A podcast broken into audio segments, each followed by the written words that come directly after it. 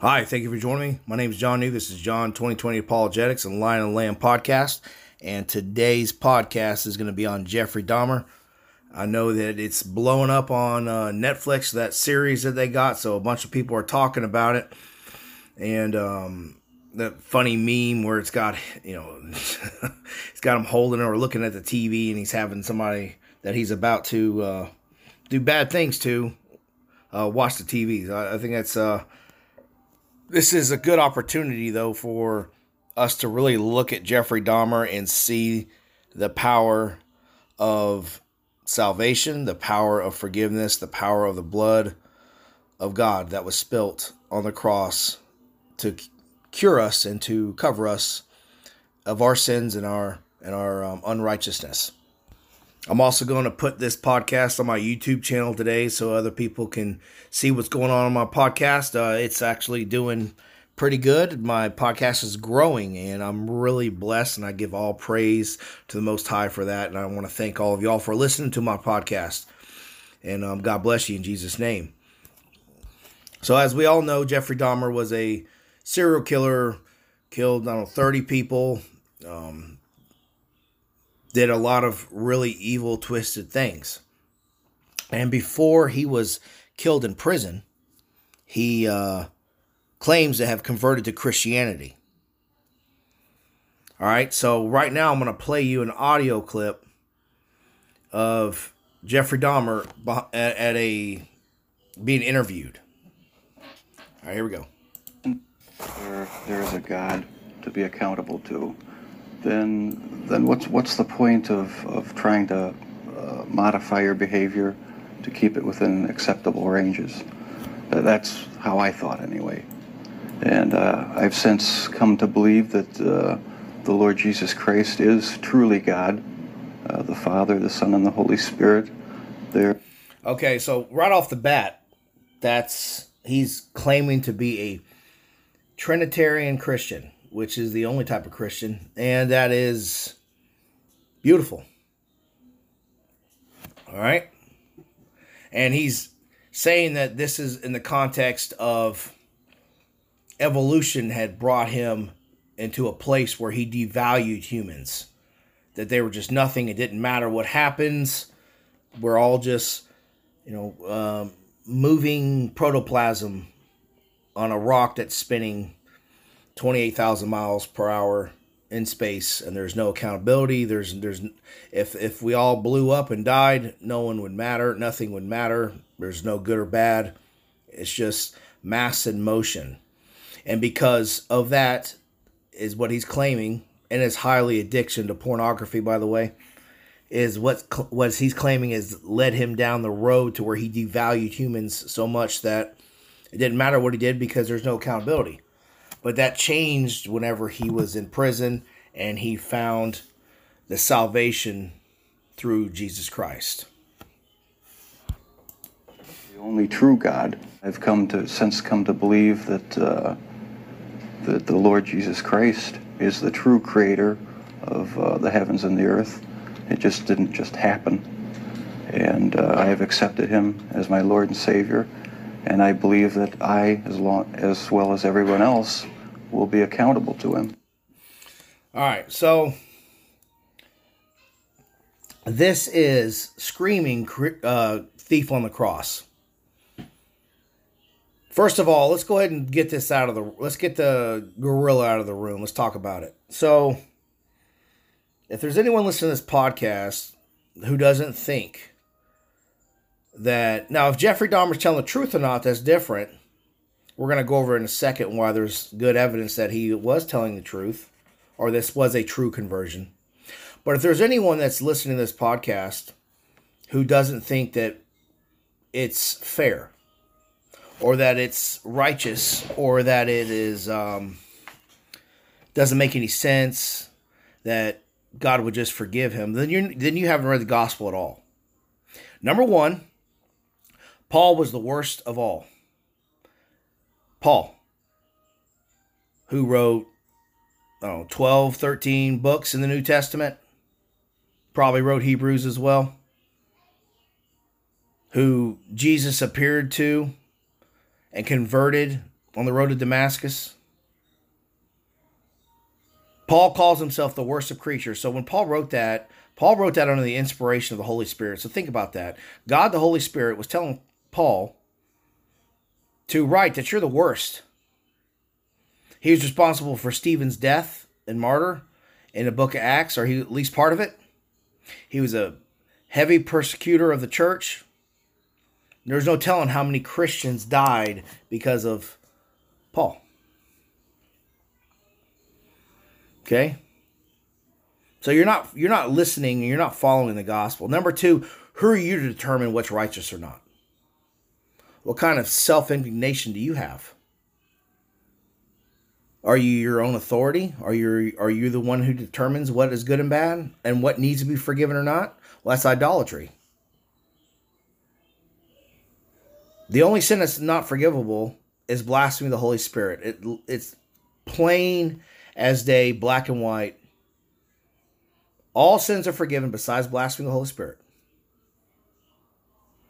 You don't think that when the barbarians and all those list of people that converted to Christianity in the book of Acts, literally the Bible literally calls them barbarians, barbarians. You don't think that they were slaughtering villages and burning them down and abusing women this is the power of the blood of Christ.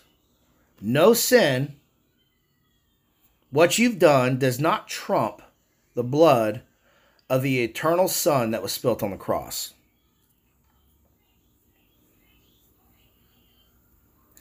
I, I guarantee you this there'll be worse people than him in heaven, besides Paul, by the way. None of us are good not a one. So it's not just simply claiming that Jesus is Lord, it's repenting and living a life that shows that, bears the fruit. So, you know, just Jeffrey Dahmer saying this about Jesus, it's not like a, you know, Harry Potter spell or hocus pocus and now it works. It has to be a repentance and a change in the heart.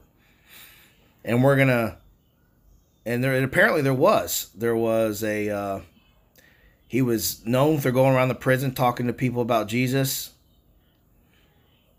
and there's testimony that the conversion was real. Again, he could it could have all been a ruse. It could have been. We don't know. We'll find out.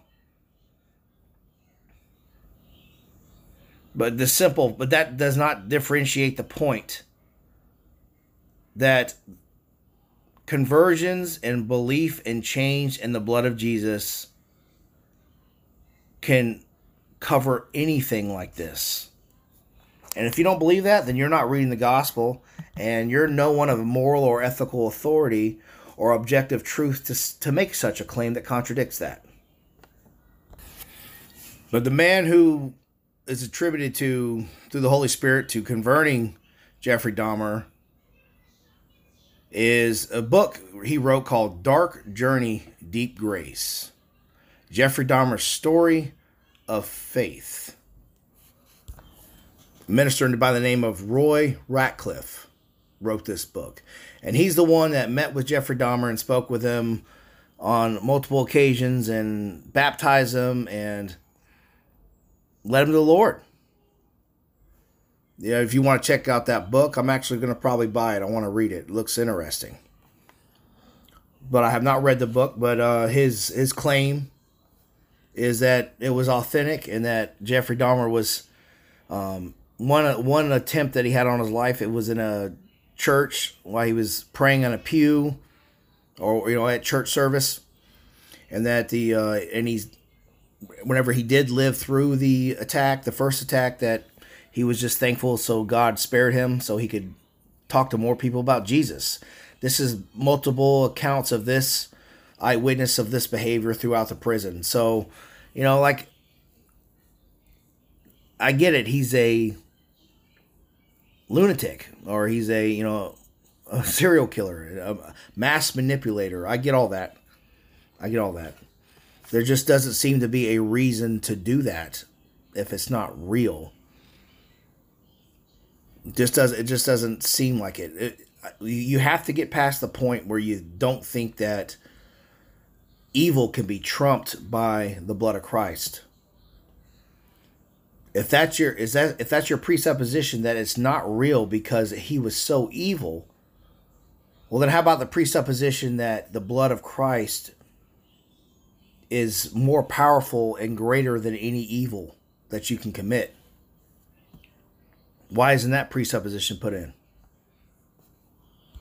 Again, the thief on the cross, this is this correlates with it so well because you had the thief on the cross. Think about this. The thief on the cross converted, called Jesus Lord, admitted of his sin. Jeffrey Dahmer did. He said he what he did was a horrible. All the things he did was horrible, and admitted that Jesus was Lord and and begged to be with him in paradise. And because of that is what led Jesus to forgive him of his sin and to say, "Today will be with me in paradise." So deathbed conversions are real. People doing evil things. I mean, the, a deathbed conversion is so real and so authentic that it's literally a story that we have in the Gospels that's accounted for.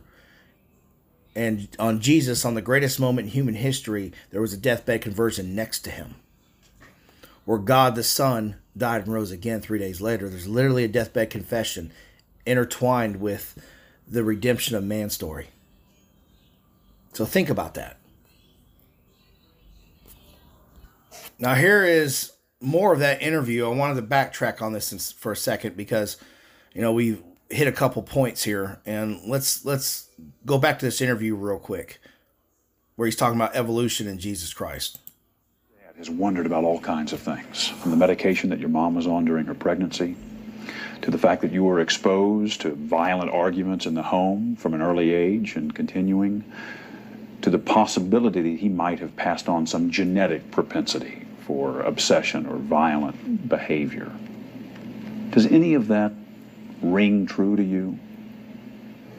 I can see why he'd wonder about those things, but uh, as far as I'm concerned, they're all excuses because I didn't feel accountable to anybody. I didn't feel that I had to to uh, face what I had done ever, and uh, so you, you have. There comes a point where a person has to has to be accountable for what he's done. Can't go can't go around making excuses, uh, blaming other people or other things. So I I alone am the one who's responsible for what's happened. Let me ask, when did you first feel that that everyone is accountable for their actions? Well, thanks to you for for sending uh, that uh, creation science uh, material because I always I always believe the uh, the lie that uh, evolution is truth, the theory of evolution is truth, that we all just came from uh, the slime, and uh, when we when we died, you know, that was it. There was nothing. So it, the whole theory cheapens life, and uh, started reading books. Now, look, as, as you're hearing here, that look. this is where you know there are, Christians who obviously believe in evolution. So I'm not gonna go on that subject right now. You know, young Earth creation, old Earth creation. I know Christians who believe in an old Earth, um, believe in a that God just used it to create life, the process, like He guided it. Um, so you know, there's theistic theistic evolution. There's you know, old Earth, young Earth, like we just said. But I think what he's pointing to here is the is the lack of morals and ethics that go with it. Because when you just look at it from the top, from the top down, from a bird's eye view, how could you not how could you not deny that that's that's the you know the eschatology that's the belief system or the uh, the uh, the end the end game how could, how could you not believe that? The soteriology and the eschatology of evolution being applied, to, especially in today's youth. How could you not believe that? And we see the massive moral decline, the rise in um, sex out of wedlock, the rise in um, pornography, the rise in violence. How, how could you not? and he's someone that that took it literal. Like, what does it matter? And he's saying because of the because of uh, gospel tracts is what led him out of it. Well, I mean, that's what got me started in in, a, in apologetics was like Dr. Kent Hovind with you know Dr. Dino stuff like that. But I'm not saying that you, you Christians shouldn't study that stuff. But what got me is what Paul says that without the resurrection, our faith is in vain. So I studied the, the evidence of the resurrection, and that's what led me to strengthen my faith. I've always been a Christian, but it was definitely weighed down. And it was because of evolution. It was. It was one of the main reasons it was. Um, I remember sitting in class studying vestigial structures and in um, evolutionary biology class in high school and college, and being like, you know, this really contradicts what the Bible says. Uh, obviously, some Christians don't think it does because they think that that God used evolution, but um, I didn't see that, and it caused me to start living the way I was living. It really did. It's uh, played a part in it at least, not all of it, but but a but a major part. It did. So I understand where he's where he's going through. Uh, I understand where how that could lead somebody to the type of um, steps that they start living. Let's continue. That show how evolution is, is just a complete lie. There's there's no there's no basis in science to to uphold it, and I've come to since come to believe that uh, that the Lord Jesus Christ is the true creator of uh, the heavens and the earth. So, and that yeah, that's where it goes back to that interview that we just heard.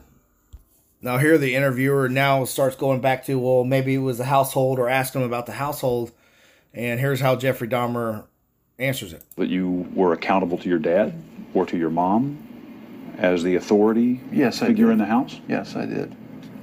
I mean, they, they didn't let me uh, run wild. They were, they disciplined me, and uh, so I felt accountable to them. But afterwards, after I left the home, that's that's when I uh, started wanting to uh, sort of create my own little world where I could be the one who had the complete control, where I didn't have to uh, bow to anyone else's demands.